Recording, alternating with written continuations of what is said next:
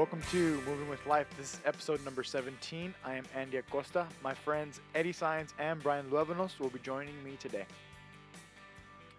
Listeners, thank you for tuning in. Thank you for lending us your ears for the next hour and a half or so. Don't forget to subscribe. Don't forget to leave reviews. We are on iTunes, Stitcher, and SoundCloud.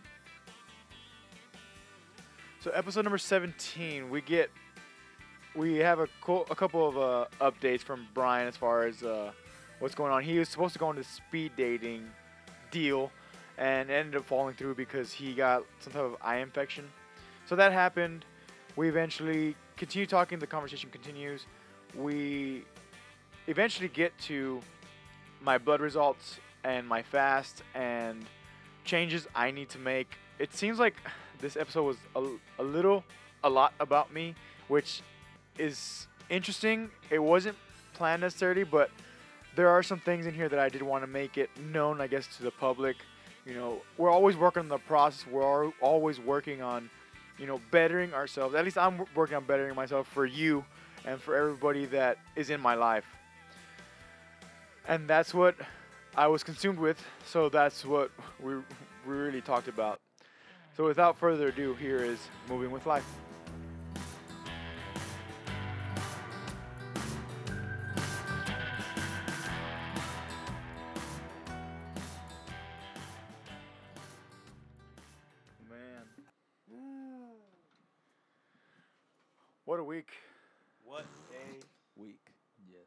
So Brian, what happened? Now, I mean, I was looking forward to hearing your damn Oh, speed dating story. Like I was looking forward to like, okay, Friday's gonna I was come. looking forward to going.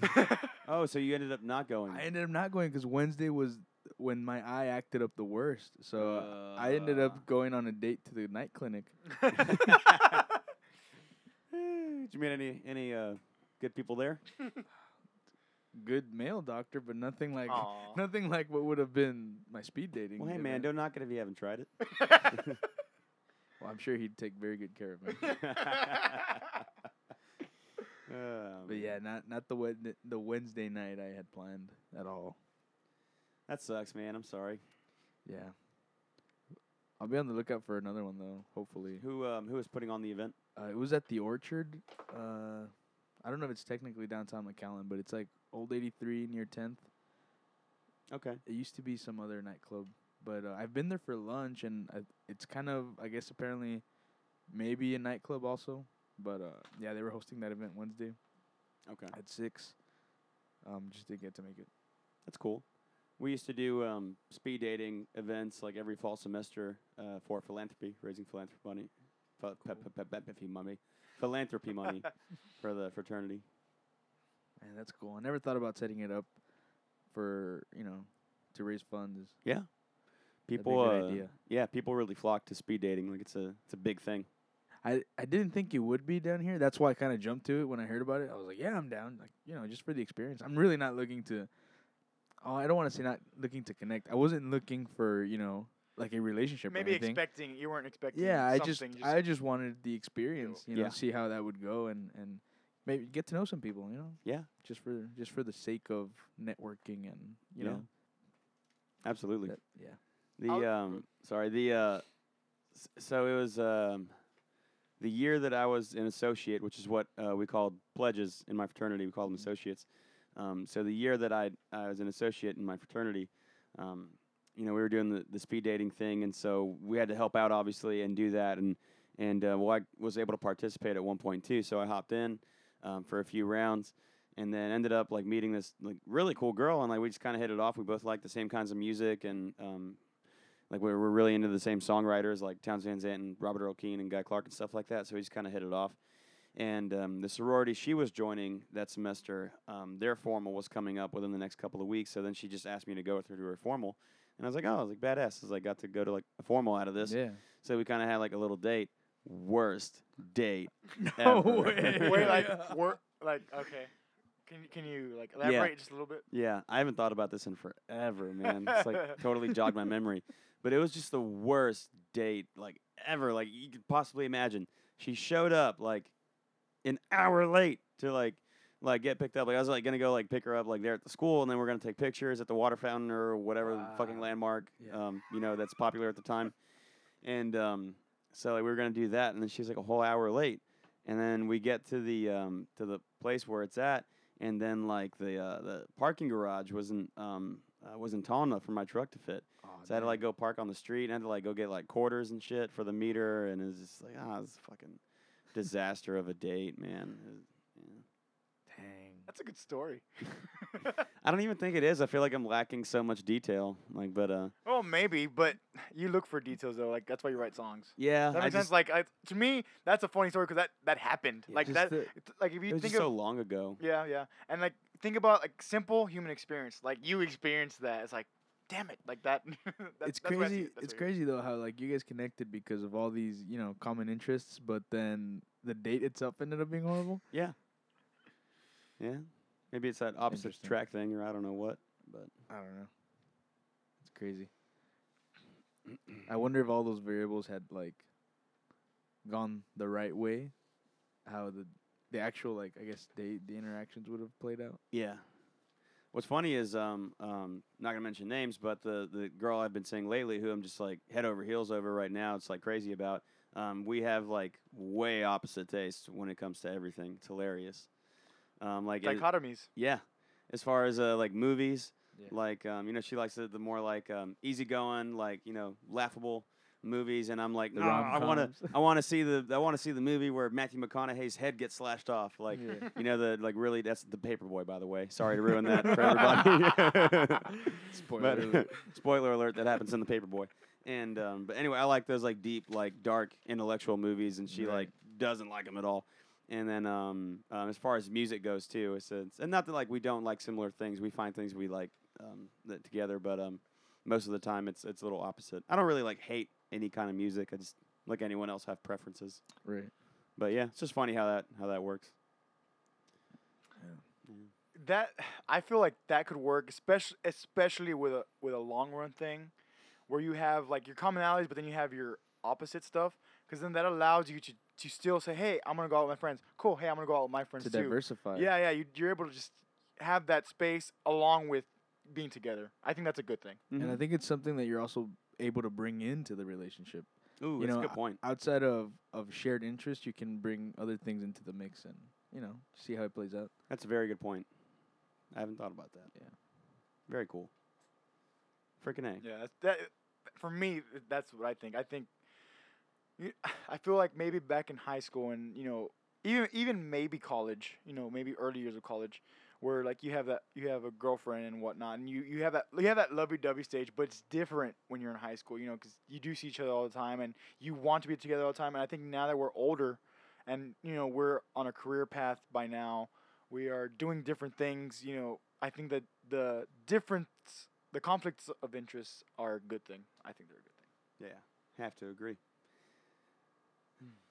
Well, what you got for us this week, Walker? What's uh, what's going on here? Man, well, the first I wanted, I just want to start off with, for me, like my week is totally just changed for the better. Like I, gue- I guess I just needed like a week of just like, not that high, not the high that I I guess the high I usually live on, and for these, for since since Tuesday. Uh, I just feel better. You know, when me and Eddie talked last week on, well, we talked on Sunday, so it's five days ago. Um, uh, leading up to that point, you know, I my workouts weren't good. You know, I was just slacking. I just felt like I was slacking, but my brain just it, I just couldn't function. And then two by Tuesday, you know, I just kind of I was rebooting, and then tu- Tuesday ended my day with uh, jujitsu, and it just felt great. And like right now, I'm like on the- to me an ultra high. I, I don't know what else to There how else to describe it. Here's a dichotomy for you: the highs don't stand without the lows. Yeah, and Mhm. interesting. Go, were you gonna say something? No, no, Oh, just I was saying, and interesting enough, because remember, Brian, when I first started contemplating the podcast, this was remember within a month or two ago. I was just like, man, and what I went back to was like value, and okay, what I need to go back to the roots of why starting the podcast in the first place. For the most part, the majority of my days are so high that let's say okay, let's let's put the, let's put a scale to it. Let's say my normal high is an eight, right? And normal low is like a three. Well, because I'm doing everything that I enjoy doing, whether it's working with Eddie, talking with business with Brian, working at Nine Round, working with my mom on her business, working with my dad on his health. My now my day to day like happiness scale is like a twelve. So let's say I'm still at a three when I go down. Well, it just feels worse. Remember I brought that up, Brian? Mm-hmm. And like, and like you, I like that you say that. You know, the dichotomy, Eddie, as far as like you know, you can't have the highs without the lows, and it's so true. And and for me, it's like so extensive because I I feel like, for the most part, I'm running at you know, but the amps go up to eleven. You know, I'm I'm, I'm running at eleven like almost every day. So to to keep the the lows at a three, it still feels worse. It feels like I'm at a negative something. You know, where that's not the case. Maybe, you know, everybody's like, well, you know, what's wrong? It's like I, I couldn't tell you anyways. You know, but that's been my week at least. Today, well, I didn't go sleep till like five thirty, dude. I stayed up super late. Damn. Like me from last night? Yeah, yeah, with the gig. Then me and you went to go eat, and then I got. I guess it was probably close to three something when I got home, and then by the time I knew it was four, and I was like, man, I've been up for twenty four hours. I mean, I took a nap in the middle of the day, but it's like, man, I've been up for twenty four hours, and I come inside and I just, I just start like googling stuff, and I was like, okay. I uh I was up pretty late. I wasn't up as late as you at 5:30, but um, I think I went to bed around like 4 4:30. I listened to a lot of new music the past two weeks. There's been so many releases. It's been hard to keep up with everything. Um, John Moreland's new release just came out, and it's like friggin' phenomenal. Just a whole bunch of intellectual shit that I love. Poetry. for me, I guess one thing that I did want to bring up, going back to value, I kind of briefly just touched on it. But I remember last night, Eddie, I was bringing up to you, you know, uh, value, and and Brian, have you ever heard of VRIO? It's like a chart No, I don't think so. you can do. So basic, so VRIO is value, rarity, imitation, and organization.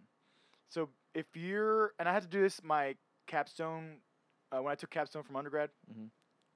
and our professor made us do a VRIO on the on the companies that we were dealing with, right? Like our company plus the three other competitive companies in the in, in the industry. Okay.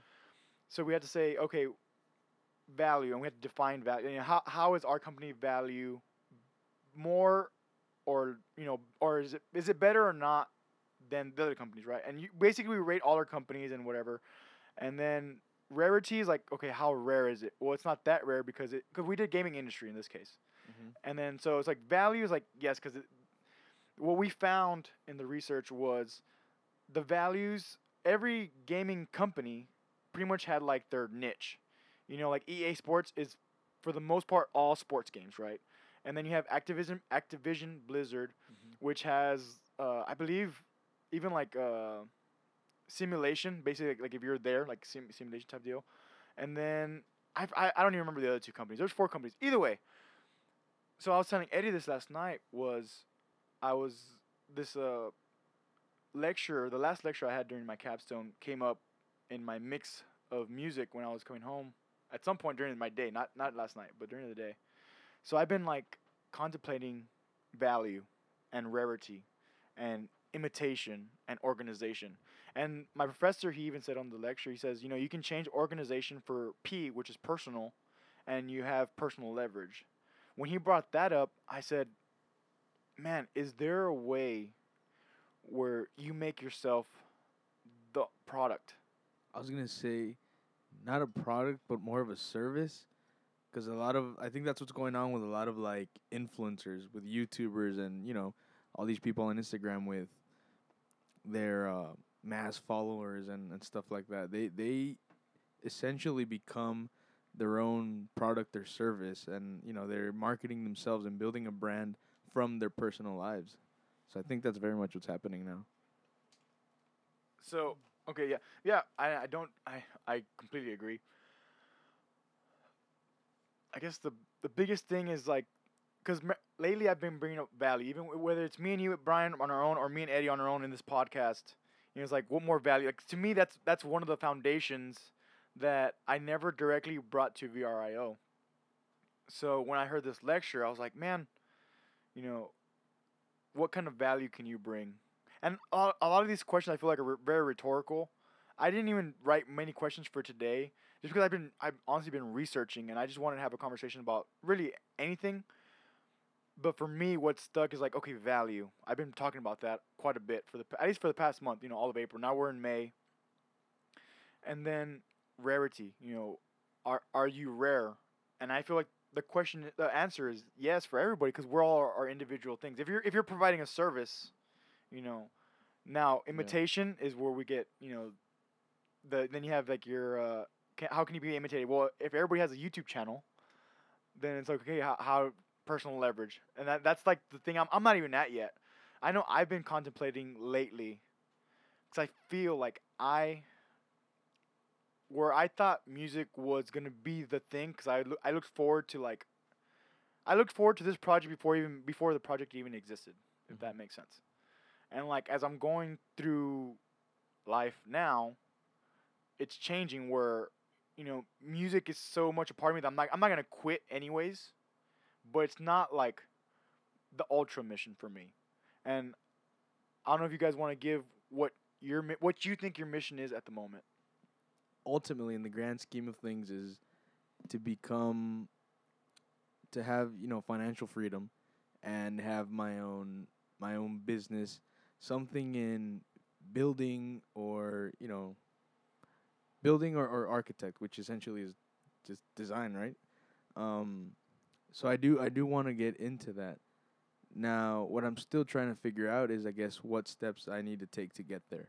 But in the end ultimate goal, very general, is financial freedom, and you know having my own business, something of my own, where I don't have to really, you know, answer to anybody, but myself and you know my goals or or the needs of my family and you know myself. I think I, I always tend to look at like my major mission in a very um, grand scheme kind of way, like a, I don't know, like um, I guess like ever since sophomore year of college when I was like really just having like these thoughts and whatever, I was like I really just want to leave like a good legacy behind more than anything. Like I just want to have led like a, a, you know, a decent life for like, you know to leave for you know, leave something behind for people. Basically, just you know, leaving the world in a in a better shape than I found it as Yeah. best as possible.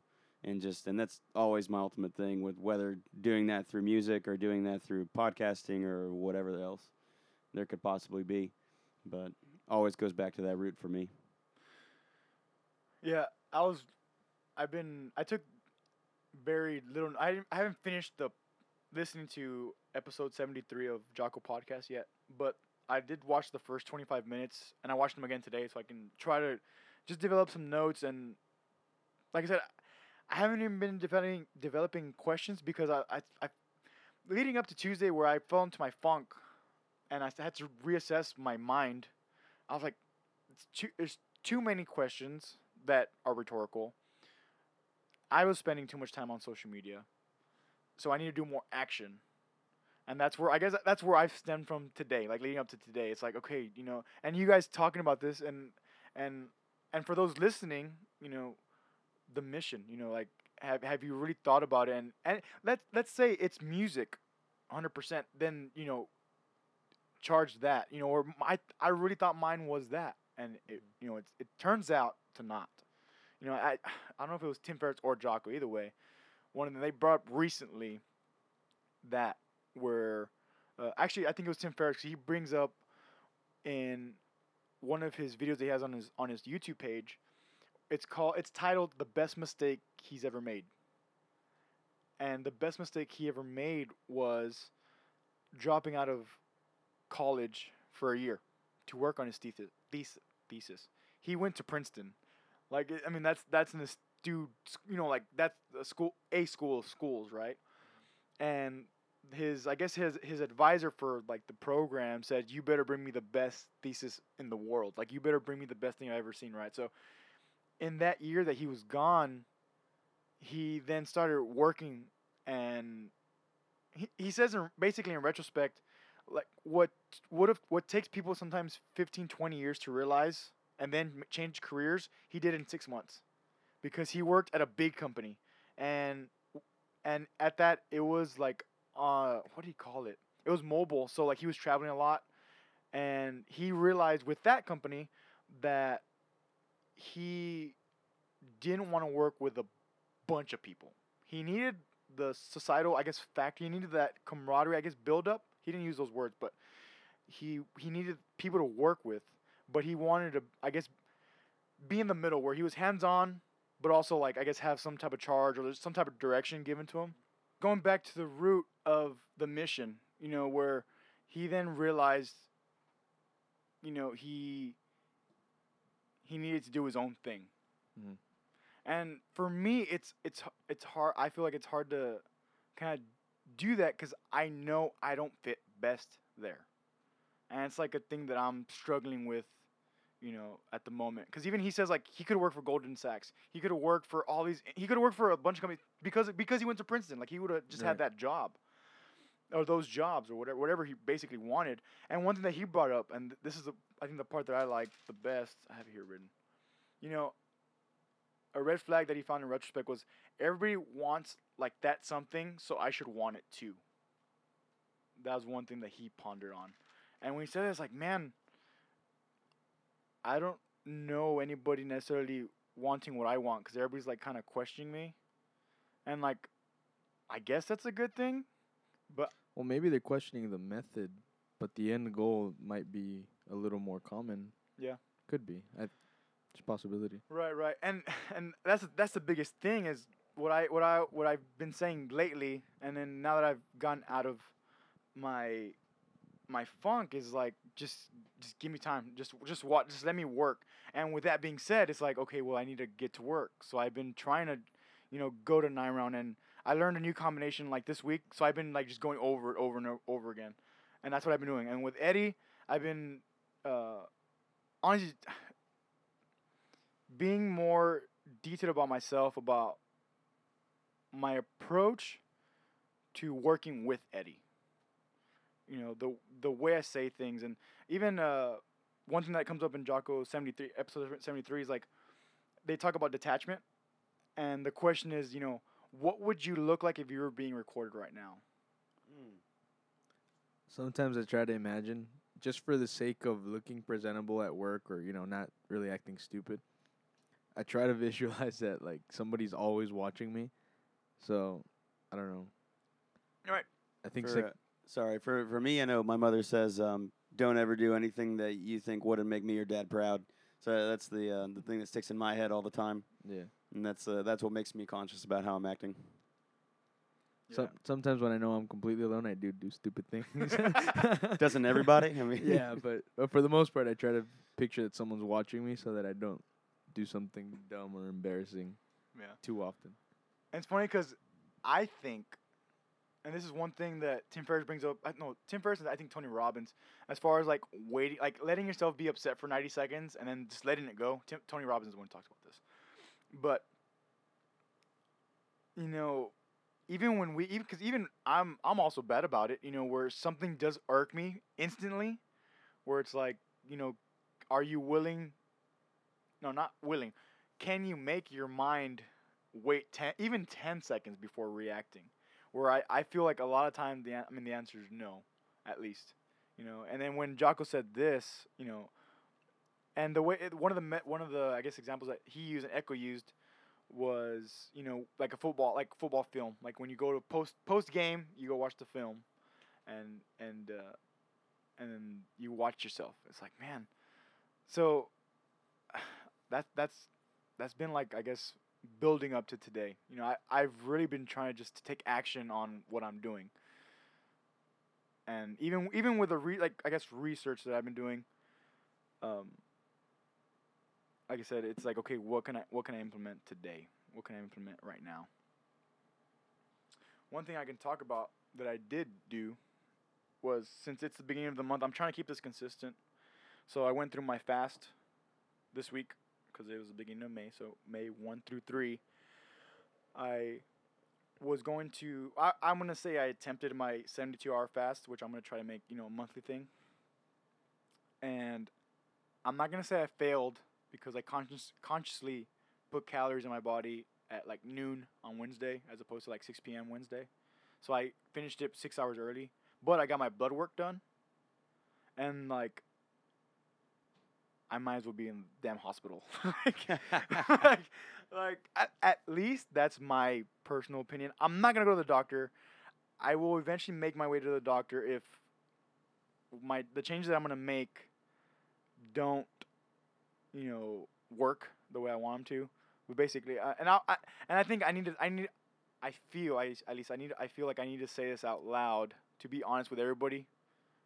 Is like you know I have high cholesterol. Like okay, obviously my diet's not the best, and I for sure my main thing is, um, sugar intake. Like that is still like my shit. you know, it's like it's like dubstep. It's my shit right now. And the thing is like sweets and stuff like that. Like just not that it's hard to get away, but I consciously eat it because I like it. You know, I, I like that. If I get any instant gratification, it's from a fucking candy. Have you tried substituting it with maybe like some sweet fruit? And I, I know it's not, you know, fruits still have sugars, but at least it's not as unhealthy as. Well, because it's complemented with fiber, so it breaks it down. So, like, for me, strawberries are some of like the sweetest fruits. So, have you tried having strawberries anytime you get a craving for, you know, candy or. See, and I haven't. I haven't. And and even then, like, let's say I eat like five tangerines.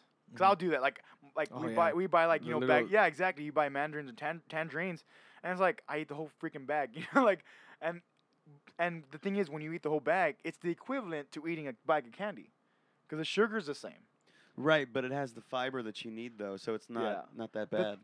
Just eat the peel too. Yeah. well, speaking of peel, well, like the, for sure, the good thing is, uh, as far as peels go, is like lemons. Like Mm-hmm. this is actually something that I read earlier. Uh, I, it was within the past few weeks. I told my mom to do it because she has like lemon, lemon with her water now more consistently. But is you should blend your lemon peel and seeds and all like you should just throw them in The entire thing. yeah, the whole thing, seeds and all, and like have it like that with water. And like I was like, man, like I mean, I, I didn't know, but it's like okay.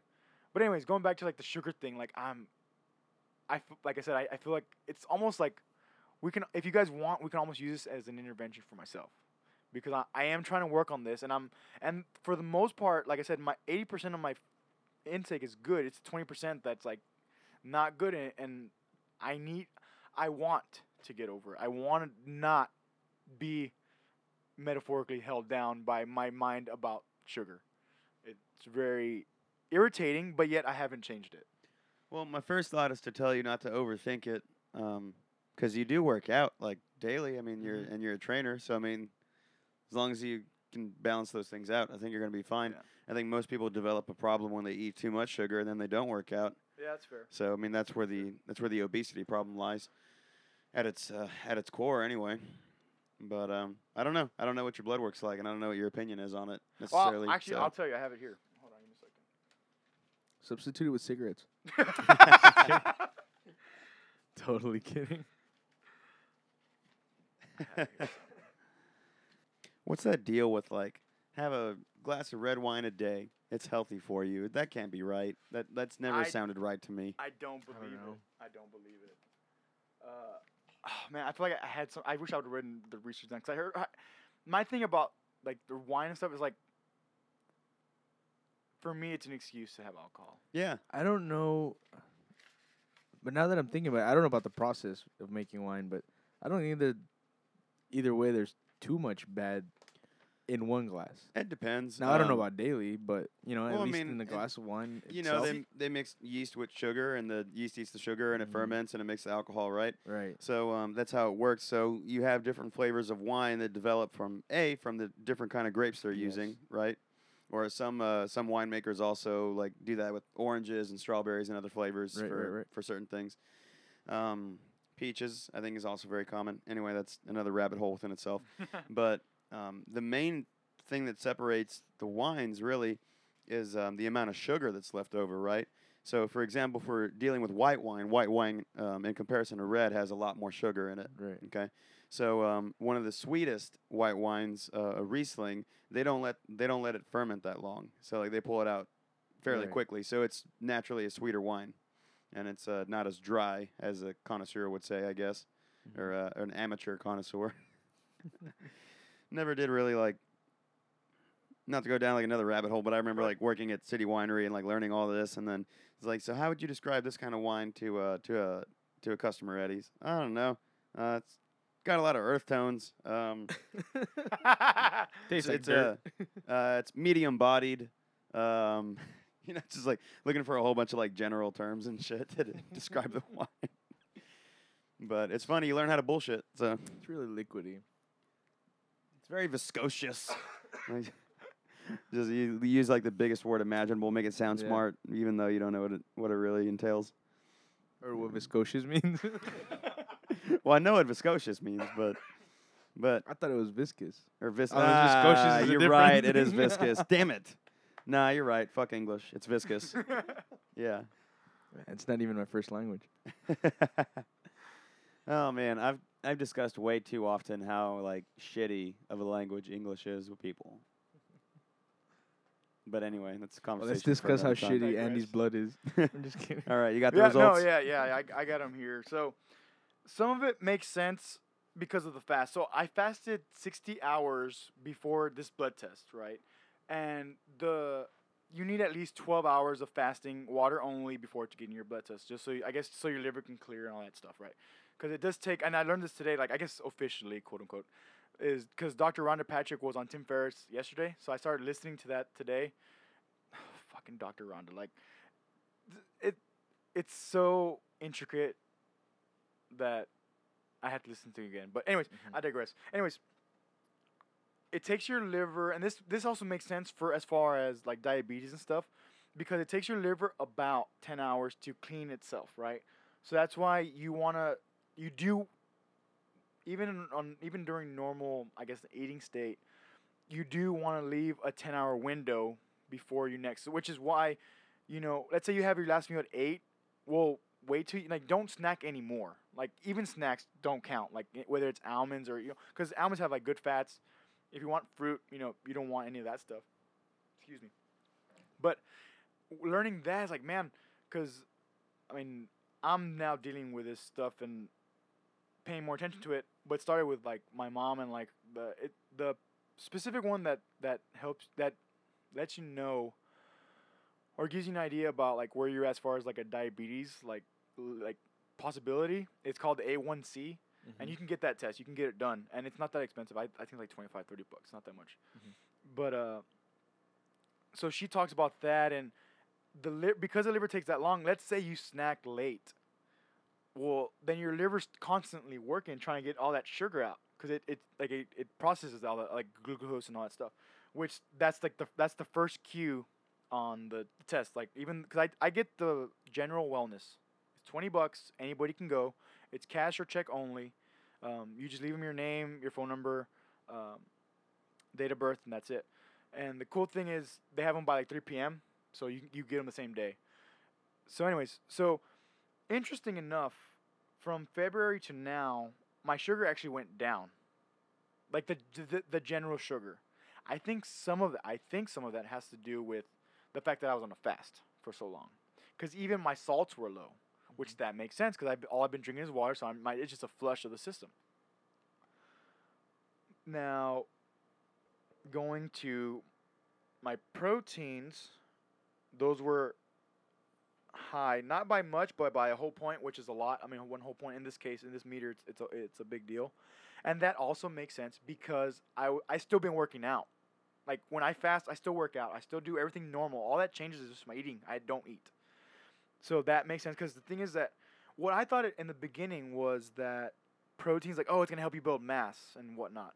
Well, proteins is what helps rebuild your muscle because when you work out, that's what causes like all that deterioration and whatnot. Yeah. I didn't. I just didn't know that until now. Like now that I'm like I guess listening and researching Dr. Rhonda and uh, Tim Ferriss, all the stuff that he's done in the four hour body. So that also makes sense.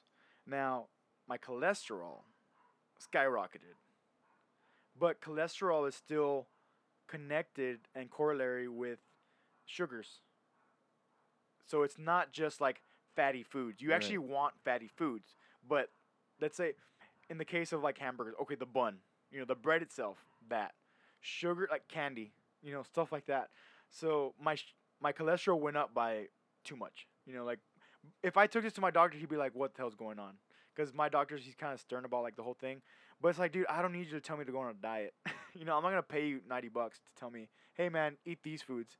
I already have that paper. you know, I already, Yeah. you know, I already have that. And like I said, it, it's interesting what twenty percent of my food intake caused.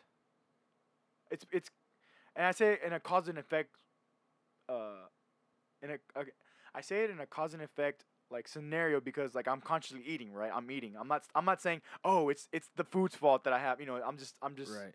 for the sake of the podcast, I'm saying the cause was my food intake that I'm consciously eating. The effect was, you know, high cholesterol. So that's one thing.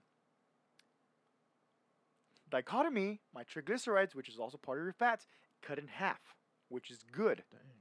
So something's working, but something's very wrong. you know, Something is work- also yeah, something else is also working Exactly. on the opposite end. So okay, so when I initially saw these results at 3 p.m. and this was right before I got tonight around to open the gym, I my I felt better because like I said, like after jujitsu on Tuesday, I felt just I just felt ready to go again.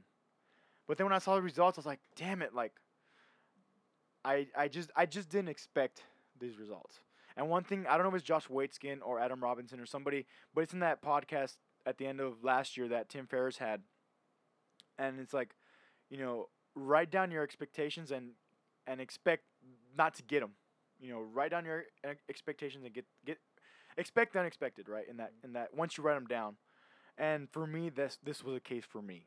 It's like fuck, like okay, I still I've been increasing my intake of kale and greens, and whatnot, but I've also kept all my bad foods maybe at a constant or a little bit less, but it's been enough obviously to affect me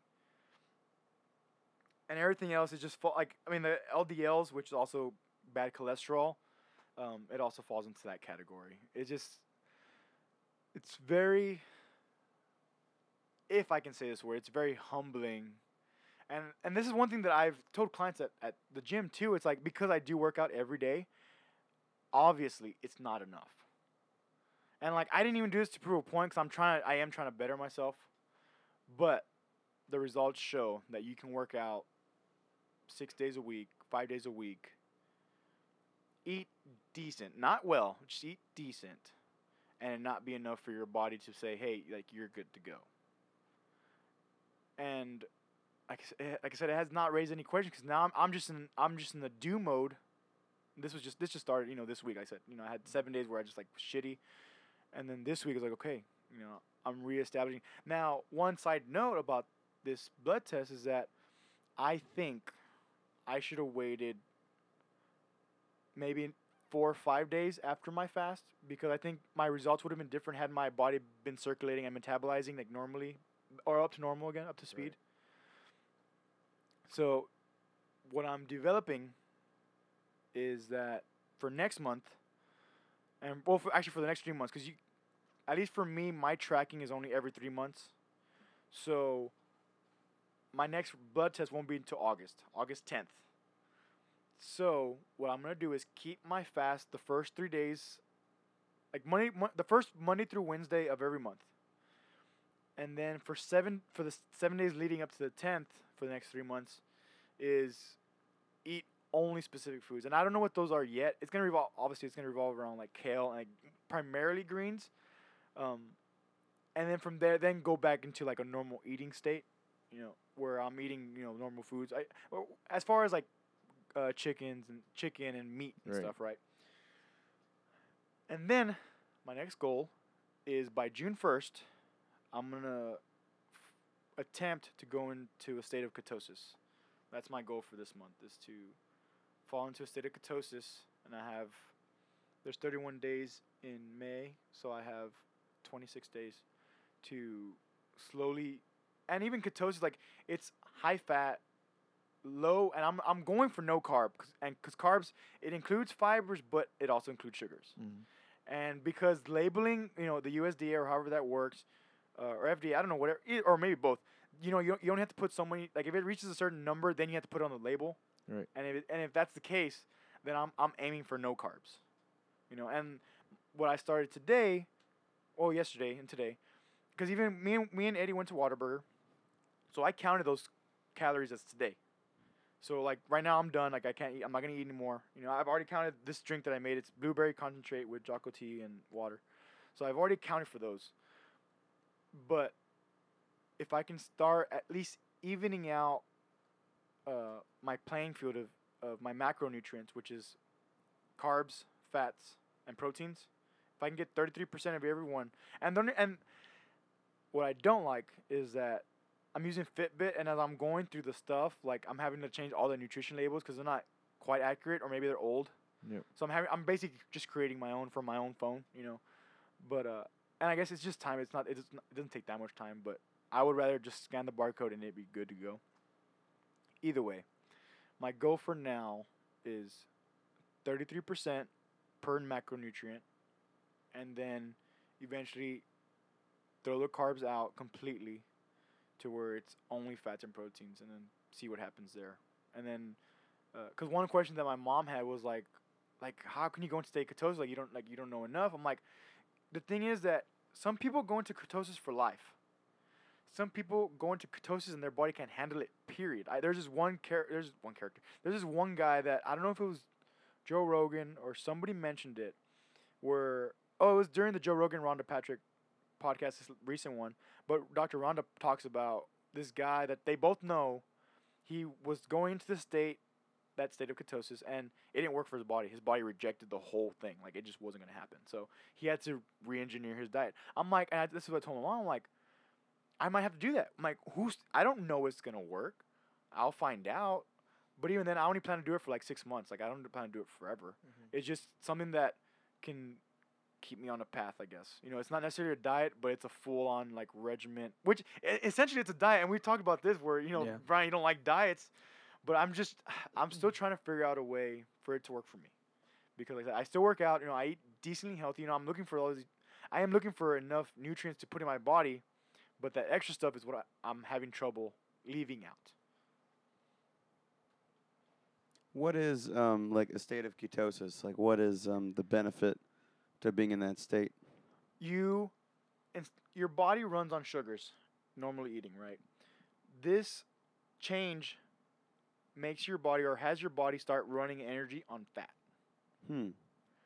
so that's where bacon becomes good and pork I like this okay. already. and there's a lot of benefits and today i actually had a little bit of pork today like i had it for lunch and uh, my mom brought it you know whatever and i had it and i had that and like four eggs and like just a bunch of like you know high fat stuff that's what i had high a lot of high fat stuff today Gives me a reason to go to Denny's and get more of the jalapeno smoked bacon. oh yeah. so basically, yeah. So uh, Tim Ferriss does have uh, a method in four hour body, which I haven't read into it yet.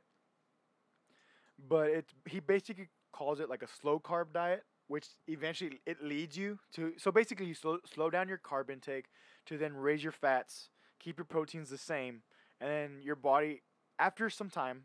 And I don't know the time like that. I haven't read this section yet, but after some time, your body starts running energy off of fat and not sugar. And that's the biggest thing about ketosis is that you're running energy off of fat. So, I mean, which is kind of crazy because it goes against a lot of like stuff that was being said 10 years ago, like, oh, fats are bad, you know, and whatnot. And actually, there's this article. Oh, man, I, now I wish I would have read it. This is my okay. This is my fault, everybody, for not for thinking it was gonna go one way and it didn't go. You know, or or maybe not assessing this episode properly. But there's a article that Joe Rogan brings up in the also the episode of doc, with Dr. Rhonda Patrick, where l- sugar, where like candy companies and stuff, were paying doctors and scientists to say that fats were bad. And that, and I remember that. I mean, I feel like I've I've I've been conscious enough, like here, and you see it, like that's why that's why M&M still exists, and they have like you know a million dollar company Well, and like all these. Not only that, but sugar industries were also um, paying government off to tell people that um, salt was bad. Yeah. I don't know if you guys remember like Heard growing about up as kids and, and like, you know, be like, oh, don't eat too much salt. It's not, not a real thing. Yeah. Well, too too much salt, Well, and also uh, obviously like, like iodized. Right, right, yeah, an insane amount, right? right, would- right, right, right. Uh, Yeah, it was all in that. Um, it's all in that sugar documentary, um, Fed Up. Mm, okay. That's the one I watched maybe about a year ago now. Okay. Sounds about right. Life changer for me. Mm. Made me just really conscious about what I eat. Right. And see, like, I guess another thing is that since, la- like, because last year I lost 25 pounds. Like, I just, I lost the 25 pounds, and now, even in my, even in a fasting state for these past two months, I've stayed at 203. That's been my weight for the past two months. Even with a fast, like, with no food, I'm still at 203, which I like. So, I'm recomping my body to generate more muscle and and uh, stay at the same weight. You know, where I because I don't want to be heavier and I don't want to be lighter. You know, because even my cousin, even Luis, brought up like, hey man, you, sh- you should get down to 185, like you know, and get get shredded. That's his thing is getting shredded. Mhm. I was like, man, but I'd be super light. Like I don't know, if, I don't know if I want to be in that state. Not walking. It'd be different if I was competing. You know, let's say jujitsu. If I was doing competitions or whatnot for something of that nature, but not for a walking. You know, walking at 185. Like I- Yeah. I don't know if I, I think I've had to have mentioned to you guys where, you know, at some point I was like at 195, and like I I felt great, but I looked sick, and I was like, oh no, this this ain't gonna fucking work. Well, if you look sick at 195, I look sick all the time. like, for the way I can describe it, that I remember looking in the mirror, I'm like, I look anemic. Like I look like like. I think that's probably just the does not- contrast of, of your self image. Like you were used to seeing yourself at this, Maybe. you know, in, in this weight, and then now that you're lighter, you know, less full, you think you look sick. exactly. But for somebody who, let's say, just met you at 195, they they thought you looked fat. Right. yeah. Oh, right. No, absolutely. I mean that that that could quite well be it. Just. Not that you looked fat. I'm just saying. Right. No, I know. It, it's it's just an interesting thing going from last year and and even last year, like the only difference of last year was like I counted everything I ate. So if I didn't have enough calories left over, I couldn't have a candy because I didn't have any calories. So Right. I that's also another thing I have started, but I have ha- I have had a candy. I it's still it's still like you know like I've talked about I think I talked about th- about this with Brian where like even like Jocko like you know his motivational stuff on YouTube like it doesn't work anymore because I heard it all of last year. It doesn't work. You know, and and I'm positive that's why it doesn't work for my cousin anymore because he hears it all the time. He watches those YouTube videos, and it doesn't work for me. well, at some point it starts to just get preachy, right? Yes. At least like for me, it'll start to get preachy, and then it'll start to feel um, just uh, inauthentic. You know, just not not real to me.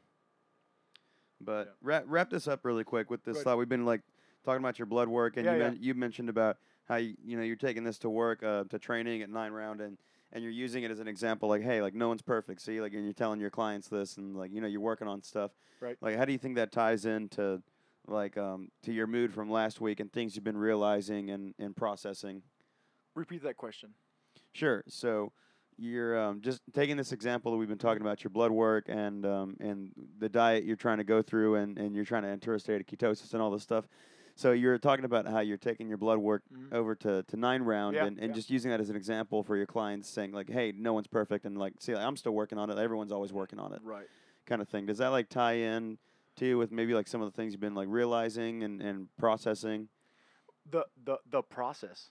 Like Okay. you know, it, it's it's a constant work in in progress. It's a work in progress constantly, and that's probably the main thing. And that's why even today when I put when I, I posted like my Snapchat like username thing, and I said you know join the process because it's like I am working on this, and and some of these clients that inspire me. We have this one client, and she I, she's lost over fifty pounds Fuck. and she wants to lose more. And I said, if you want to lose more, you need to get gritty. And and it's not hard for me to say that because I did that last year. And while I'm okay with where I am at now today, my blood work says otherwise, so I can't. And if I get, let's say, I continue on this, I mean, ob- obviously unhealthy path, I cannot be optimal for Brian. I can't be optimal for Eddie. I can't be optimal for Nine Round. I can't be optimal for my household. So, yes, it, taking this to nine round, showing them it's like, look, and this is another thing that I stress is like it's important to get your blood checked. Because everybody's like, oh, you looked thin today. Oh, thanks. Look at my blood. It's shitty. Completely shit. At least in my opinion. And like, oh man, there's this one client. She's like, oh man, I wouldn't even want to see my blood work. And it's like, I. It's almost like checking your weight. When you have a scale at home, you check it every day. it would if I could check it every day, it'd probably turn into that. And I don't know if that would be a possible solution, but I, I can bet it's only it would only be temporary. The change needs to be with me, and that's what I'm trying to dig into my head, and I'm working on it, but it's it just hasn't happened. Hmm. Fair enough. Fair enough. But yeah, man, because it, it to me it ties into all the stuff that I've talked about, and I, it led me to this point last year and up until today, of you know, even in extreme ownership, you know, it's not what you preach, it's what you tolerate. Yeah. See, I'm able to tolerate this, except that my blood results say I'm shitty. Mm-hmm. You know. So, like I said, like rhetorical questions, rhetorical statements, because a lot of this is me, and this is ridiculous, but it's what I'm dealing with right now. It's what I'm trying. I'm trying to fix this, because it's it's very fixable, but again, the mind. Well, at least you're staying like positive with it, and you're trusting in the process. I think is like the big quote I take away every time you say that. Is like just trust in the process, keep with the process.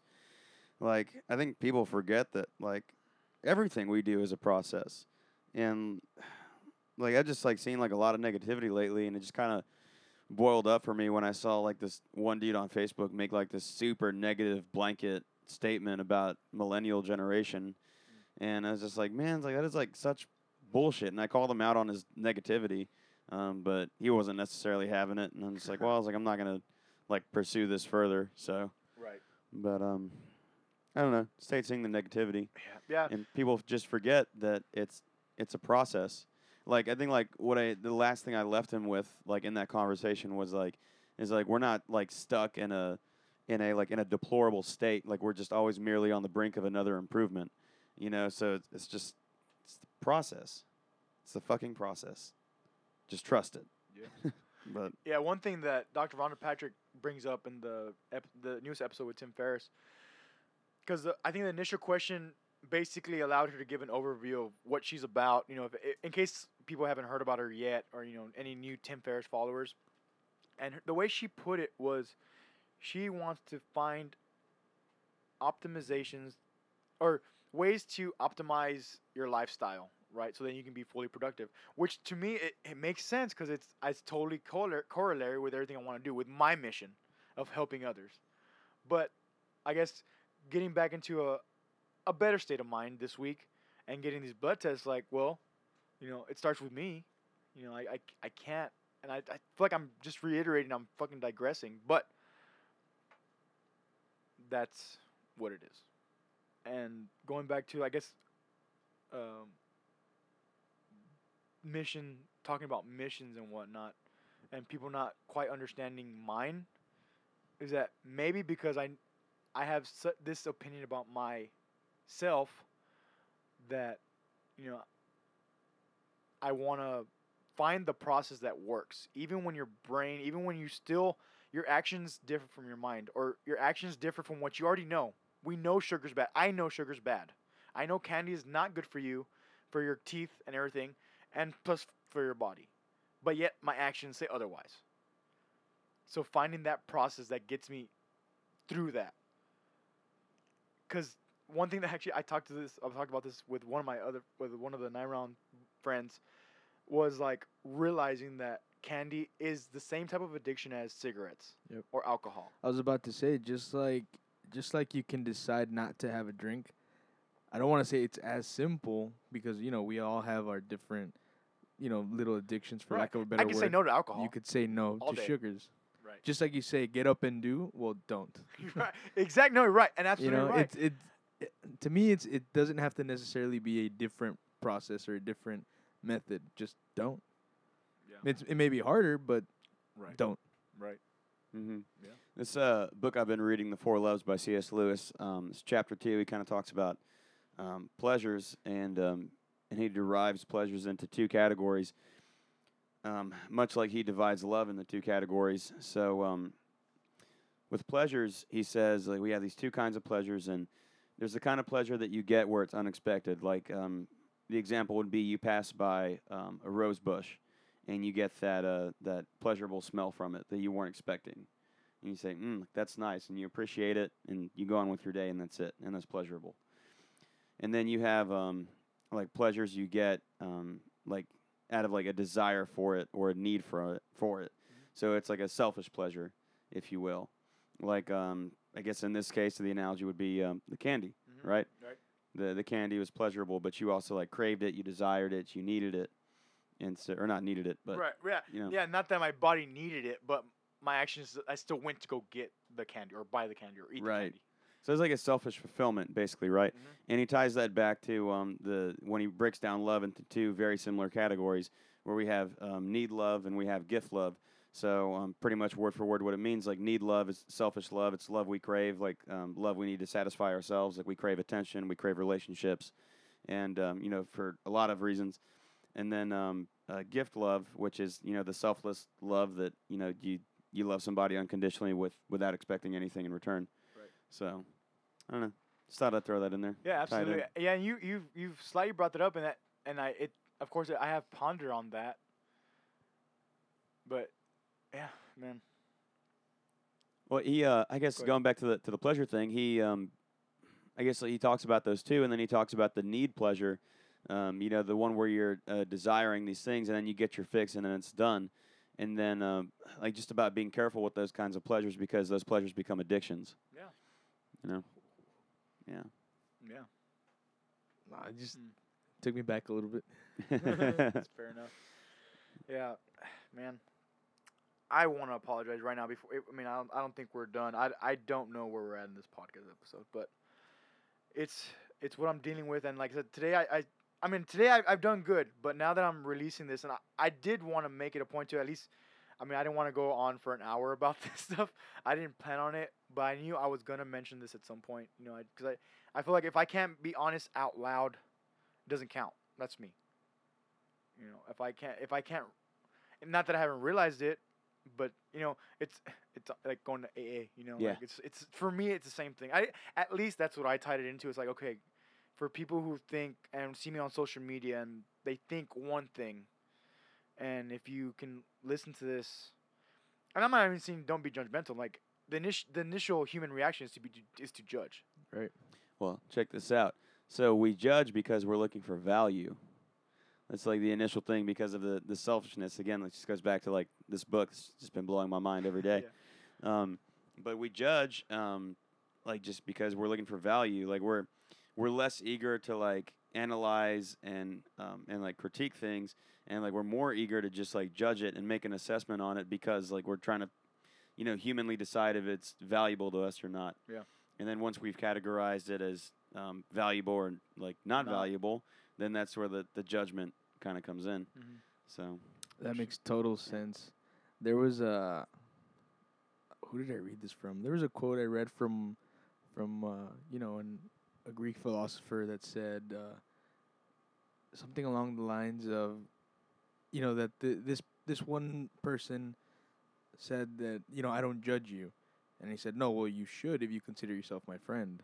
Like you should judge a person and then and then decide whether you, you know they're your friends or not and that makes total sense. I feel that when I some most of the time when I say like, "Oh, I'm not judging," it's because I don't really care about that person or I don't care, you know, of their about their actions. right. And if I value you as a friend, then maybe I am gonna judge you to determine whether it's, you know, whatever you're doing is good or bad, or whether, you know, you're you're value valuable to me. I guess in a sense. Yeah, or even um, I'm just kind of realizing this now that you're that we're talking about it now, but um, I feel like yeah, like I'll judge like friends, but um, not just out of like value for for me or, or what's going on with like me personally, but sometimes also just for um, what I feel is in their best self interest that Yeah. they're not catching, and that's kind of where I- Value like for themselves. right, and that's I feel like that's where I I start to make judgments most of the time. Hmm. So judge me, motherfuckers. And that's the, the thing is like, maybe I need to go back and like redefine what judging is for me. Because. I feel like most of the things that my closest friends do, I, I don't really judge. And I think in the sense is because most of the time I trust what they're doing and that what they're doing is in their best interest. Yeah. So maybe that's why I don't, you know, make a judgment call. Or I, I don't try to, you know, judge their actions or, or define them because I, I have full confidence that what they're doing is in their best interest. And maybe if I see something like you know they're doing they're they're doing something destructive for themselves, then I'd be a little more judgmental. and Like, hey, you know, watch out. Yeah. So yeah, it still makes sense to me. I'm One thing that Tim Ferriss brings up as far as uh, he the the example he primarily gives in this conversation was like having incentives, having enough incentives, and for me, it's like we're we're I'm living. How is that not enough incentive for me to stop eating candy?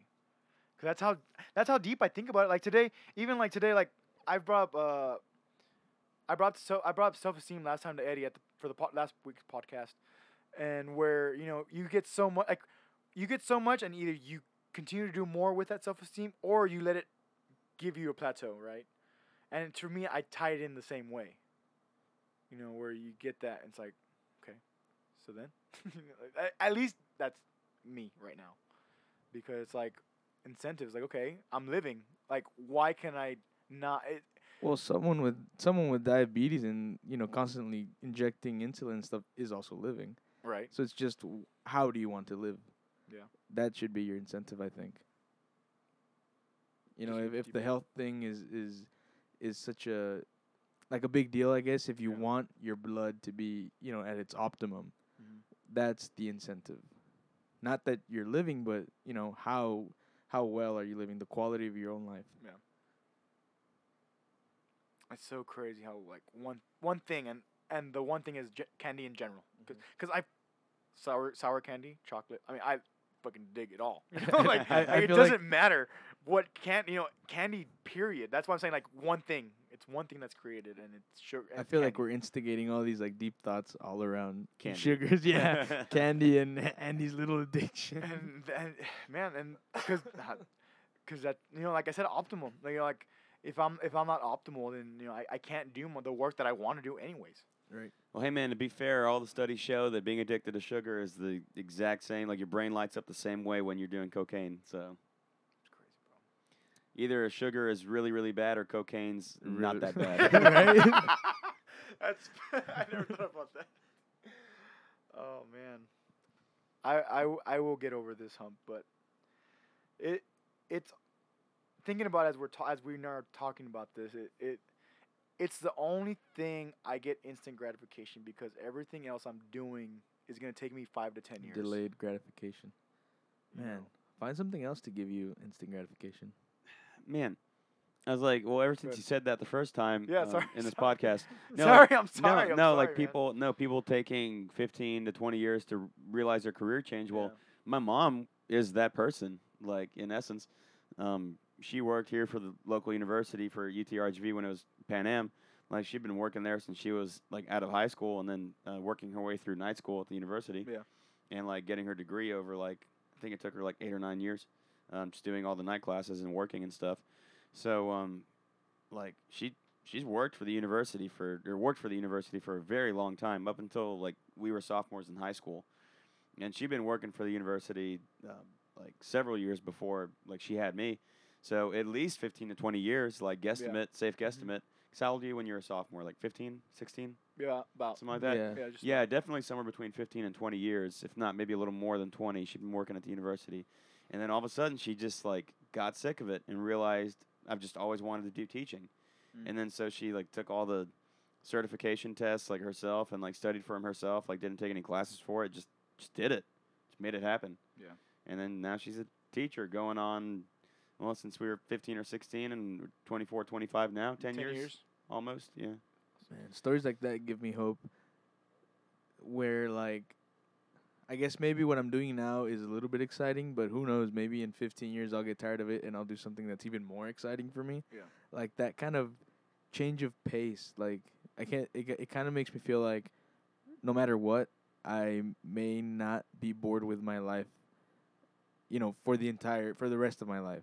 You know, if I ever do reach a plateau or a funk like in 10, 15 years, some midlife crisis, like stories like that kind of give me hope. Like, hey, you know, this isn't what I want to do anymore. Let me do something else, or maybe I've built a different interest and let me try that. Right. Um, you know, it's funny to me. Like Walker posted this um, thing on Facebook. You didn't. You probably didn't see it. Um, safe to say you didn't see it. Yeah. but it was um, they're talking about the Dave and Buster's opening in McAllen off the expressway, and it's like 280 jobs. They're looking to hire 280 people. Um, and I was just joking because I, I made this joke because I hate it when people do this on social media. Um, so I just did it as a joke, but I commented on that on that story that Walker posted, and I was like, "Hey Walker, I'm currently looking for work. If you know anyone who's hiring, could you please PM me?" Like, and I- it's so common. Too. Oh God, I hate seeing that. And I was like thinking about why I hate seeing that, and it's because it just feels like people are just looking for work for the sake of looking for work and not looking for something that's going to make them happy or make them feel fulfilled or have purpose. You know, like they're just out in the just in the sea of job just markets, just looking for income. Without Yeah, a just- cause. Yeah. Like, why would you? I, like for me, when I'm looking for a job, I think about, well, what am I passionate about? What What do you wanna what do? do I want to do? Yeah, what can I envision myself doing and and whatnot? And and even like when I started working at City Winery, I was really hesitant about doing that because I was really caught up with uh, my security job, which I was making my own work schedule with, which I enjoyed very much. And um, and you know, with City Winery, I knew I wouldn't be able to do that. Um, but it, at the end of the day, it was kind of a no-brainer for me. The money was going to be, you know, twice as much, and and like, well, yeah, I need it, Right. so we're going to do it. I never thought I'd, I'd necessarily enjoy working at a restaurant, but I knew at at at some point in my college years, I knew that I wanted to try bartending or try bar backing or work behind a bar. I just always thought it'd be the most fun thing to work behind a bar, Mhm. and it absolutely fucking was. Lived up to every expectation that I ever hoped it would. Um, but so yeah, just going back to it, even though I never envisioned myself like doing that job, I, I part of me was very curious to try it, and so I was excited about it, and I loved doing that job. I I loved what I did. Like I was very proud of the work I did with that job. So uh, I I just when I go looking for a job, I just take those things into consideration, and I don't think I could ever just like fall into a job because they were hiring. Like I I feel like everyone's hiring or at least taking an application. Everyone's but- always hiring. Yeah. Yeah, they're hiring people. They're looking for people just with value. What value do you bring to them? If you if you're just someone going in because you need the income, like that's it's not going to be valuable. Like well, Walker, what if you were just like trying to play music with me because you needed the income? Like I don't, I wouldn't want you around It's at that not- point. Yeah, and I, Like- I, I wouldn't be that fun to be around either. Yeah. Either. Andy's like, I need to talk to you, Eddie. Can we pause real quick? No, just kidding. Uh, but okay, like like that, and even then, it's like, oh, what can you do for me? Yeah, I'm like, bitch, you're you're applying for a job with my company, yeah, like, and I don't even have a company to to to like say this about, but I see it, and that's one thing that okay, I do wish I had the resume years under me because I could maybe say this with more. What people would say experience, like, oh, he has experience, so he. Like, I know, I see the way you're reacting. I see your face, and the the general virtues, the general reactions are the same. And right now, and we've talked about this before. You know, where Eddie, you brought up, you know, what JFK said. You know, what not what you what not what your country can do for you, but you what you can do for your country.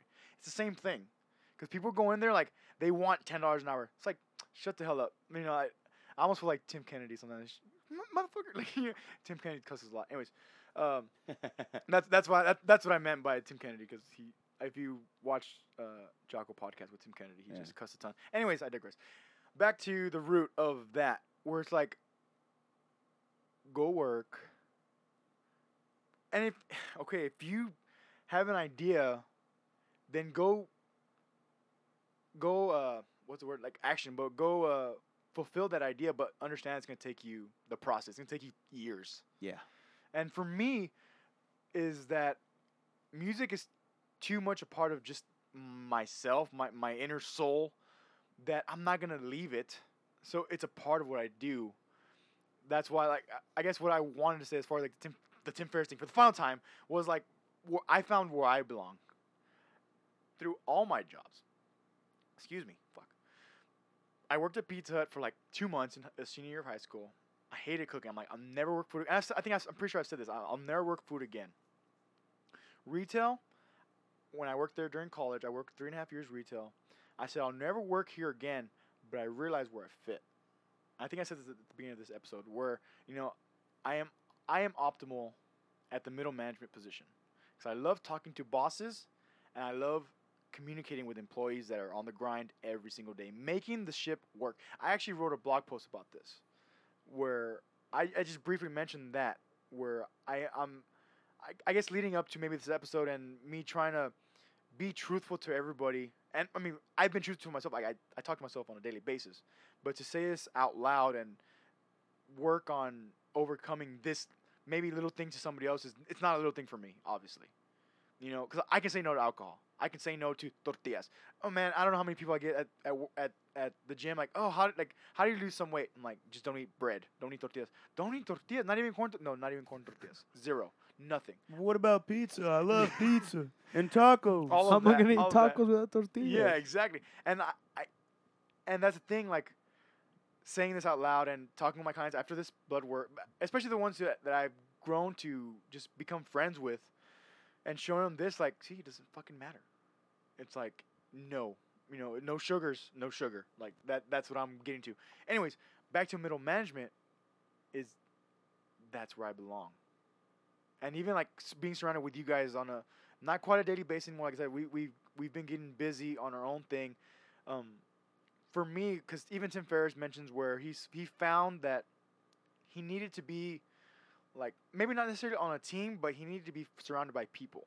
And I know when I'm surrounded by people, I'm not I'm not even more liable, but just staying busy and communicating with others helps me just go and do, and then I'm able to then teach what I have learned VRIO, you know, or anything about health, fasting. Hey, you're fasting? Yeah. And I had one client uh, uh, comment on my Instagram post. Uh, the post was from like three, four days ago, but she commented today, and she's like, "You fasted this week?" She's like, "You're so dedicated." I'm like, "Oh yeah, if only you saw my blood results." Like, it, that. That's my dichotomy. Is that it's like I think otherwise. I'm not. I'm. I'm in a positive state of mind because I know I'm gonna go through change for these next few months, but still, the initial result of my blood work leads to then, can I be that optimal middle manager? And my my answer is no, because I'm not feeding myself correctly. So I I will digress and fade away. Fade. I tried to do a fade on the microphone, everybody. Don't know if it worked well. Walker might have to do some things technologically. I won't. I, I, man, that's another thing about like as far as like my as far as like this media stuff, like I autom it's all automated. Like automated in the sense of like I do basically exactly the same thing every single time, so that it doesn't take all my time. You know, that's one thing that I had to learn. even when I talked to Alex when we were at the island, and I was telling him about the podcast, and I was like, dude, I was spending like twelve to fifteen hours like editing this podcast and I realized I cannot spend that much time on a on an edit because we have rehearsal Wednesday. I have to be at nine round two some sometimes twice a day, you know, two different times in, in the day. And then if my mom needs something or my dad something, I I'm readily available. Maybe they need me to go back to the gym. I'm I like being readily readily available because, man, and this might be even selfish, like wanting to feel needed. well, basic human emotion. Like it, Yeah. it's a very basic human thing. We we crave attention. We crave to be needed. Yeah, because I wouldn't say attention, but I, I guess the, I guess the good more out of this is like I like helping people, like I, I like I mean learning. Like even then, like I would work for someone if they said, "Hey, can you learn this for me?" And then like whether it's like teach it to them and sim- simplify and teach it to them, or something along learning. And I've told this to Brian where like, you know, it seems like my next thing will be revolving around learning. But that see that that that in itself is like five ten years away. And I feel like that's always been a thing, regardless. Though, like we've always Yeah. been learning, Right. and that's something like you and I have talked about. That regardless of what we do or where we are in the future, we're always going to be learning. Right. That's a very interesting, um, not learning, sorry, but go back to what you said, like literally just 10 seconds before Yeah. that, um, about like the craving to feel needed to be able to help people because you want to help people. Right. Uh, that's a very interesting mix of both, like what C.S. Lewis would call need love and gift love. Like you, you like selfishly crave like to be needed, but you want to use being needed for like gift love for Exactly. selflessness. and see that That's a very interesting blend. and see it puts me right back in the middle. Does that make sense? Yeah. Because it's both. So I I'm right in the middle, and that's where I stand with everything. When I got promoted in retail, I stopped there. I, I could have gotten promoted again. I said no, I don't want to get promoted again because I can't do this and I can't do that. And now with Eddie, he's the boss. I then give my opinion. We work on that or whatever. But then let's say uh, we're in a band meeting or whatever. It's like, okay, guys, what do you guys have to? I need you. We need your opinion. We need your feedback. I need to know. We need to know. Eddie needs to know, and then we go from there. Here at home, I'm I'm still the son. You know, I, I'm I'm not. I don't own this house. You know, I still play the middle part. So you're saying need love, give love. For it makes sense. That part makes sense to me because I'm right in the middle, and that's where I fit. Yeah. Well, it definitely um now that I'm letting that sink in and process, like it definitely makes sense because I think one of the questions I formed reading that book that um that I was talking to my friend John who bought me the book. Mhm. Um, we had a, a good life talk over the phone um, about a week ago now, and um, and he basically told me he's like, man, he's like you know what you need right now. He goes like you need like this book. You need to read this book. I was like, dude, I'm down. And he's like, send me your address so I can send it to you. I was like, cool. And then he followed up and sent it to me. Now it's been like just the hugest life changer ever for me currently. Yeah. So um, anyway, like one of the first questions I I thought of while reading through these passages about need love and gift love, and while like at first it's like, at first glance, need love is like okay, well it's like selfishness, like that's not cool. Mm-hmm. Like we shouldn't be selfish people. Right. Like we shouldn't we shouldn't do that, and um, we should try to eliminate it as much as possible. And that's like that, at first glance, that's what we think, but there's no solution to that. Like uh, like you need it there. Like it's uh, I guess it's the dichotomy of everything too. Right. Right. Right. Like we we need that that basic human instinct of like of we we want to feel needed and we want to feel craved. And um, and that stems back to like our relationship with God. Like need love is our direct relationship with our Creator. Um, you know, like everyone's caught up in religion for. I mean, wh- there's really no nice ways to like nice way to paint it. And I don't mean it in a mean way, but like we're caught up in, with religion because we're selfish because we want greater things, and we don't want to die in vain and just like die and, and go nowhere. Right. You know, it's it's all like a selfish like reasoning at its core. So, but C.S. Lewis like t- takes a lot of time in the book trying to reconcile that, um, like you know, with with countering that with with gift love, with being selfless, uh, being selfless, right? So, um, like you know, he just goes through the, the basic cycle of, um, you know, like like from the father to the son, and then the the you know son gives to the world, and then in doing so gives back to the father. So it's just that never-ending cycle. So I guess, I guess Right. like what I'm trying to get to as I'm wrapping up this um, blabbering thought. sorry, everybody That's is that um, you know it makes sense for you to want to feel needed, and then um, you want to feel needed because you want to give selflessly. That makes Right. entire sense because that's the whole cycle of things. Um, oh yes, It's all that sugar. dude. It's some, maybe it's a lack of sugar. Have you been Like- taking your alpha brain? Uh, actually, I'm not an alpha brain right now. That might be a problem. no, I had to. Oh man, fuck. What were, what was the last thing you said, Eddie? Uh, just that it makes sense why you um, you know want to be needed to to give selflessly. Before I forget. That's the cycle. So in high school, I did mention this to both of you, because I had this vision when I had my when I meditated was that I was the worst leader ever, Ever. ever, and I will say ever. I was the worst, because in retrospect, even two years after this these experiences, I saw it and I was like, what an asshole. And I told you this, Brian, about me being an asshole. I've said this for years. And everybody has their opinion, and I'm just telling about I'm just telling you my opinion of myself. Back then I was on the drum line. I made the drum line and for those of you that, you know, aren't from Edinburg or, you know, go to Edinburg High School or went to Edinburg High. Or High just School. don't live in Texas in Oh, general. yeah, yeah. So obviously marching band, and for me it was a big deal. I chose marching band over football. You know, I, I could have played football, and I wouldn't have been on the drum. I wouldn't have been in marching band. Now my decision my decision was like, if I make drumline, I won't play football. If I don't make drumline, I'm gonna play football, and that that was it. I made the drumline. Cool, done, done deal. That was it. Four year. The next four years were written in stone as far as what I was gonna do. I wasn't gonna play football. I was gonna play in band, and I was gonna play. I was gonna play baseball. Well, my freshman sophomore year, I was not section year or anything because I was under I was underclassman, fine. And so then we get to my junior year. Well, then I up until then had lost like the veterans. Like I was the only veteran of the tenor group.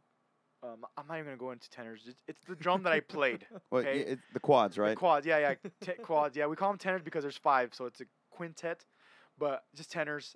Anyways, by junior going into junior year, I was the only veteran. So it was there was no competition. I literally played with everybody trying out. I played with them. Like I so like because a lot of them were nervous and whatnot, and and I prepared well. Like up until that point, I prepared well, but I knew I was gonna make it. There's no way I wasn't gonna make it. I was the only one who had played it before the past two years. So this is gonna go on. This is going on my third year. So naturally, I'm in the middle. So I'm the section leader, and um, I'm with two new guys. Which one was a friend Eric, who's our age, and then Nate, who's a year year younger than us.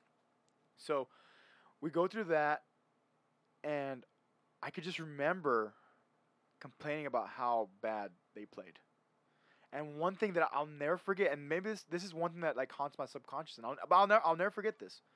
One time, me and Frankie were talking in the band hall. This was in the morning, and I, I was I was complaining, and I was saying I was saying bad things about these guys, right? And out of nowhere, Nate appears, and I didn't know he was there, and I was still talking. It was it got yeah, no, and I'll never forget this. And Frankie's like, dude, like he's right there. I was like, well, good, he should hear it. I said that, and Nate was like, well, if you maybe if you'd practice with us, we would be better. If I would have trained him up, what do I talk about now? Training up your subordinates. Yeah. So, continuing, go through junior year, and for senior year, I don't prepare. I learned the music like the day of, no preparation.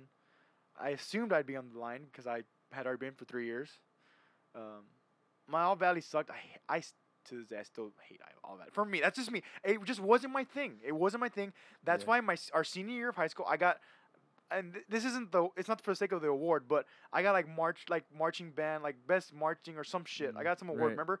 And it, it's it's not the award, but it's the fact that I I did love marching. I loved marching season. I did love it.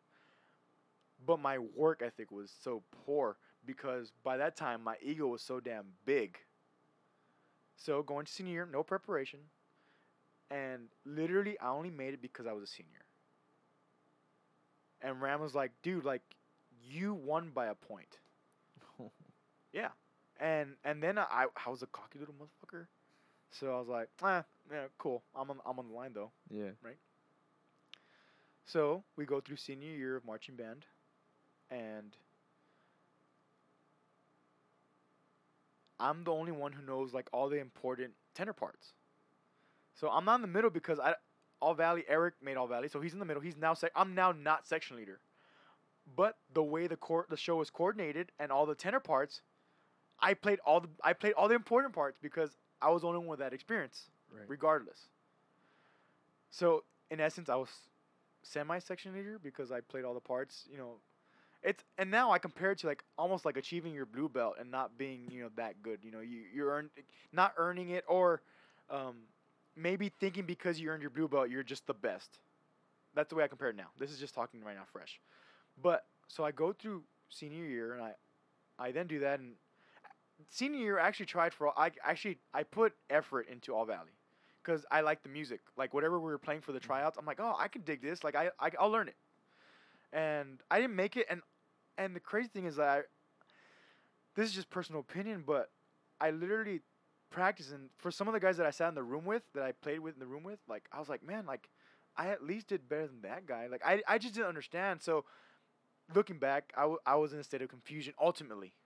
Confusion and egotism, egotism, right? I guess uh, if that's a word finally graduate. I then go into freshman year of college. I'm going to A&M Corpus, and I start getting ready to move away and whatever. I end up moving back, right? So I take a semester off, and realized I needed. To, finally, I got everything situated in my personal life because at this time I had just come out of, re- of a relationship that was complete poison that I didn't see until till I moved back. Like that December that I decided, hey, I, I need to go back to Corpus. Like, besides it being easier, like to get into University of Corpus, or that I was already accepted. I just need to re just re-register for the classes. But I wanted to be in Corpus. So then I then I and eventually I'll, I'll talk about my retail experience and whatnot. But finally, I found Bachelor of B, uh, BA, you know, Bachelor of Business Administration. Working retail by this time. Realized I fit in the middle. Now we're here today. And I'll still never forget the day Nate said, if you would practice with us, we would be better. Man, it's crazy how that's um, stuck with you all this time. Yeah.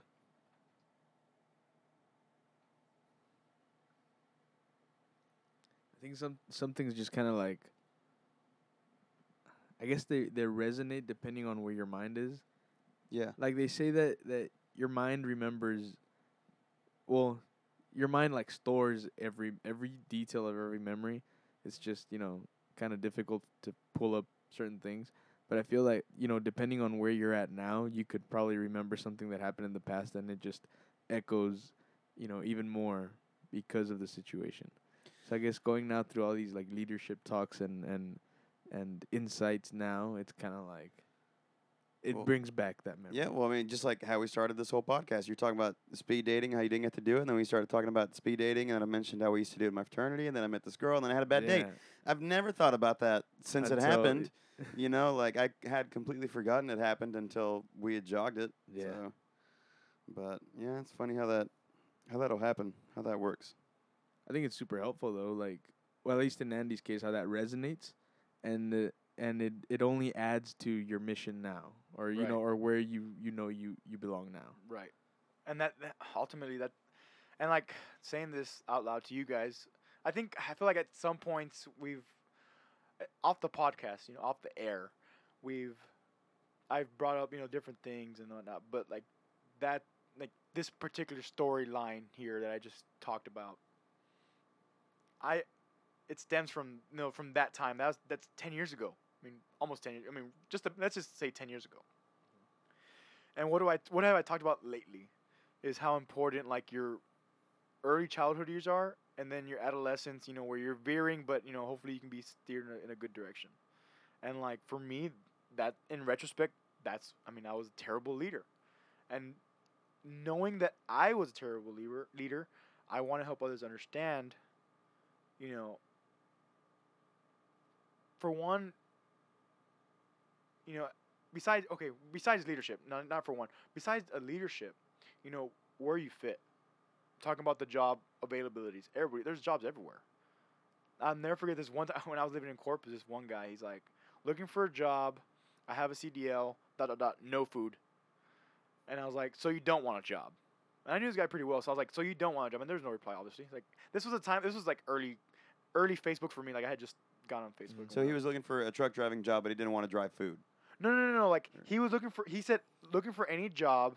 He has a C, like credentials a CDL, Oh, okay. but dot dot dot no food, like no food Like no industry. food, yeah, Yeah, no food okay. industry. Sorry, yes, yes. So that's what he meant. So I'm like, so you don't want a job? I'm like, 'cause McDonald's is down the street. They're hiring, and like in in Corpus particularly, like they have a McDonald's for every Whataburger. They have a few McDonald's too. Like there's actually a lot of like those fast food restaurants. Right. Anyways, but that you know finding where you fit, and even Gary Vee talks about that. Jocko I think means it, but he says it in a different in different ways. You know, because his thing is like you know obviously military. I mean that, that that's his background. That's what he knows. For me, even though I'm only 25, I'm glad I was able to connect with Tim Ferriss in that sense of like, it didn't take me long to realize where I fit. And for Tim Ferriss, he he was part of that Silicon Valley brink in the early 2000s. Like you know he was part of that, and now he's doing his thing, and now he's able to do his podcast, and he's written what four books, maybe three, four books, because he has four hour body, no, four, four hour body, four hour chef, Work week. work week, tools Tools Titans. Titans. It's four books that are all over 300 pages of like great material, and it's all easy to read too. It's not hard to read, but he found his place, and that's part. Honestly, finally, the couple few times that I've mentioned Tim Ferriss in his six month thing, I think this, I think this is my final. I think this was my point, was that parallel that that does drive me to continue to learn and watch Jocko podcast and listen to Tim Ferriss and listen to Gary Vee and listen to even Joe Rogan. You know, some and now I'm very particular about Joe Rogan's guests because the the comedians they have great stories because that's why they're comedians. 'cause Yeah. they have great stories, so they mm-hmm. tell them. Cool. I'm not right now. I'm not interested in that. I'm very little about entertainment. I'm like I work in the entertainment industry for all intents and purposes with Eddie. It's a job. It's a business. I keep my head in that cause I keep my head in that mindset because it helps me get stuff done. Okay, that we know that. But going back to the original of like Joe Rogan having interesting character, uh, inter- interesting people, Dr. Rhonda Patrick, Jocko Willink. I've said this over and over again, but you know these people, even Tim Ferriss. I, I watched one, and it's this was like I think when like Four Hour Work Week was coming out, like Tim Ferriss was like on the on Joe Rogan like back in the like a while back, so that alone, you know, it's been a, it's been a minute. Anyways, but going back to the root again is you know finding where you belong and you know building on that you know uh, gary vee talks about doubling down on your your strengths and that stuff. And because i know i was a shitty leader 10 years ago i don't want to be that person and i want to help people not just lead but to me tying in the vrio is like how can you do that in society? You know let society be the company. And how are you valuable? How are you rare?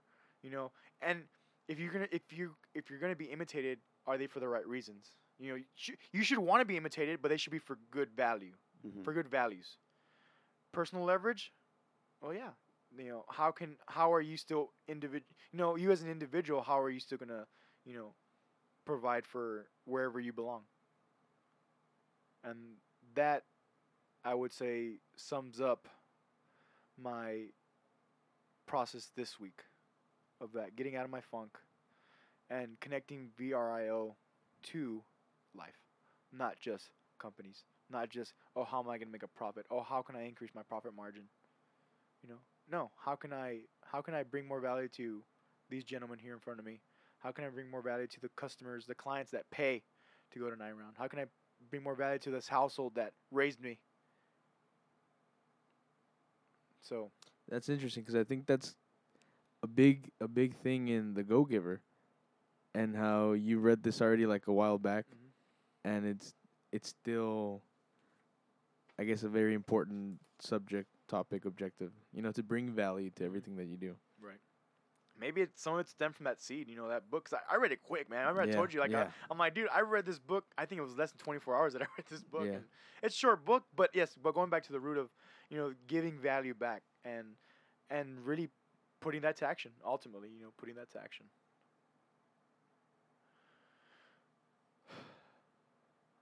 I feel like I've talked way too much. No, I feel like this entire episode, not entire, but a good, a, well, your this fun. episode, this your- episode, this episode. Well, This episode I, is I brought. understand This episode is brought to you by Walker's Funk. Um.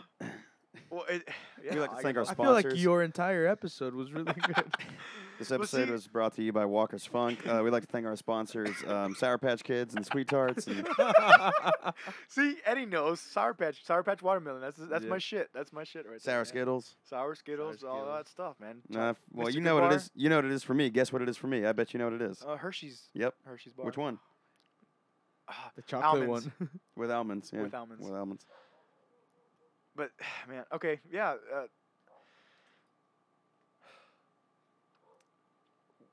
Cause I didn't, like I said, I didn't, I didn't quite expect this, and cause to me it's like I tie in humble, being humble, and the way Gary Vee puts it, cause he he he admits his ego, but he had he also says, but you have to be humble because you have to listen. Yes. and and I, I agree. So, like I said, beginning, you know, I, I would like to apologize. Maybe I would like to apologize more for like the stutters and the the space the space in between these these points that I've either reiterated ten thousand times or whatever. But to talk this much is a rarity, and I don't want to do it often. Well, you know what? I think, not to say that um, me and Bryan aren't like going through our own things, but I think you went through a really big life thing uh, within the past week or so. I think it's only fair that we got to talk about it. I appreciate it. Yeah. No, I agree. Like, I don't, I don't think you, you go through these things, you know, often at all. And, and I guess it was, it's a big deal, you know, for you to get your results back. Say, having, leading the life that you do, you know, at least health wise and getting your results and realizing that, you know, maybe it is, you know, this one thing that you're lacking in that you could do better to like you said, I guess, be that that at your optimum to how do I put this? To to be to to be I guess for lack of a better word, be the image that you want to be for like any everybody in your life. Right. I th- I think it's it's fair. And with all the gratitude to you guys, before I conclu- before we conclude, we're gonna we're gonna we're close to calling it, but even a client, I was talking to her or messaging with her the other day. I think it was like probably like Wednesday night, because of because of the blood results, and she's like, "But you're so dedicated and this and that." And like she said, "I hope that I can inspire people the way you inspire people." And I said, That's rad. and I say that in just a very neutral way for me to say it, because you know I'm I'm I'm not like gloating about it or anything. It's just like, okay, leading up to now today, two days later, it's like, okay, I need to fix this one problem. Like I said, that's a big deal for me. And with that, I am gonna we're gonna call it here. I am going to work on this process. My mindset is better than it was a week ago. I look forward to reading that CSW book. Or Yeah, CS, I was- Lewis. Sorry, C.S. Lewis. Lewis. I was uh, gonna buy you a copy on the way over here, but they um scheduled me at work for a like a last minute lesson, so I didn't have time to do No, it. you're good. Um, but, gentlemen, again, thank you for listening today. I feel like I blabbered on like two points the whole the, the whole hour and thirty minutes that that we were on the air. But regardless, we progress, work on our processes, evaluate, reevaluate, evaluate again, and cliche keep nah cliche for us moving with life. not that maybe it's not a cliche, but at least for me, now that I see it every day and I use it in the vlog and I use it in the podcast, it's like okay, it's it's what we're it's what we're doing, and and I'm glad that swinging with life didn't work out because the way I thought about it was like a pendulum, you know, swinging back and forth, kind of like moving in in the same motions, and we're Right. not. Damn, that was a deep as fuck thought on the word swinging there. Yeah. That that was my. I'll be honest. That was my initial thing. Like swing. Like, I just picture yourself on a swing. So I, I picture myself on a swing, and we're just back. I, I at that moment when I was when we were creating this podcast and where where it was leading to, I I felt at that moment like swing. We're just I just feel like we go forward and then it just seems like when we realize it we're back again and then we go forward and it's swinging. And then we realized like what swinging like came up with on podcast like criteria. It's like Right. okay, hell no, like that's that that's not what this is about. And Yeah, I'm not good looking enough to be a swinger. that is still funny to this day. Anyways, but then moving with life, leading up to today, it makes sense. Man, it's funny how counterintuitive that word could have been, you know, for this. I'm glad it didn't work out. Yeah. Same. So guys, if you guys could start with your or end with your social media, any any one of you can start, and we'll close it out. Yeah, sure. So Eddie Saenz, y'all can find me on Instagram at Eddie underscore saenz three. That's E D D I E underscore S A E N Z, as in zebra, and then the number three. And then on Twitter, it's the same thing without the underscore. You guys can find me on Twitter and Instagram oh, No way. under Bryan Alejandro underscore B R Y A N A L E J A N D R O underscore. How about Facebook? Tell them where they can find you on Facebook. You can't. for mine, for my social media, exit out of this. So my Facebook, facebook.com forward slash Andy Walker lead is my personal page. And then my artist page, which it's connected to. I've said this, but it's connected to my Instagram and everything. So it's all it's all together. So it's it's just my separate page, I guess. That one's Andy Walker leads with an S at the end. My Instagram and Twitter are at Andy Walker underscore lead. And then if you want to follow me on Snapchat, it is just Andy Walker lead. and I'm gonna leave this last quote because it's something that I guess it's also been a pl- planted seed in me. Better safe than sorry condemns itself. In a sorry world, there is no safety to be found in standing still. M. Ridley, the Rational Optimist.